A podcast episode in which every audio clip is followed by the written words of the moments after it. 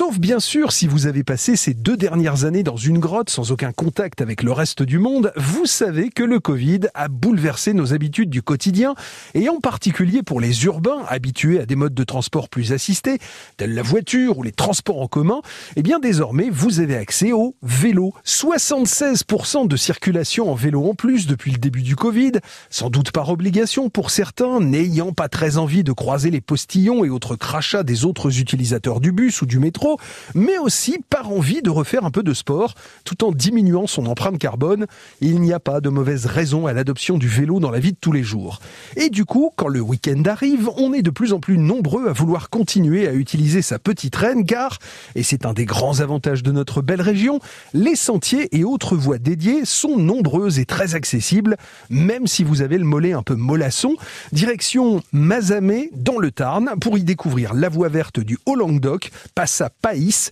et c'est 90 km de balade.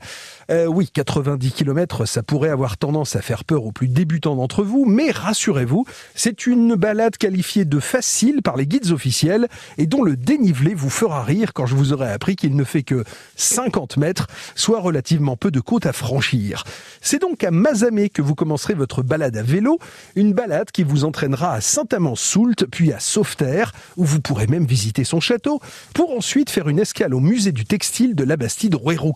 Reprenons la route et passons à Corniou, passer une tête dans la grotte de la Devèze et au musée de la spéléologie, pour ensuite faire escale à Saint-Pons de Thomière et pourquoi pas y visiter la vieille ville, la cathédrale, sans oublier le musée de la préhistoire régionale. Retour sur le vélo pour un passage à Riols, puis à Prémian, et faisons une halte à Olargues pour y découvrir son village médiéval. Ne reste plus qu'un passage à Mons-la-Trival et à Berdarieux, et la balade est terminée. Faites faire un demi-tour à votre monture mécanique et revenons à Mazamet par le même itinéraire. C'est une ancienne voie ferrée réaménagée qui vous accueille, une balade facile à vélo pour toute une journée de découverte depuis le Tarn. France Bleu Occitanie vous recommande ces 6 heures de pur plaisir sur la voie verte du Haut-Languedoc au départ de Mazamet.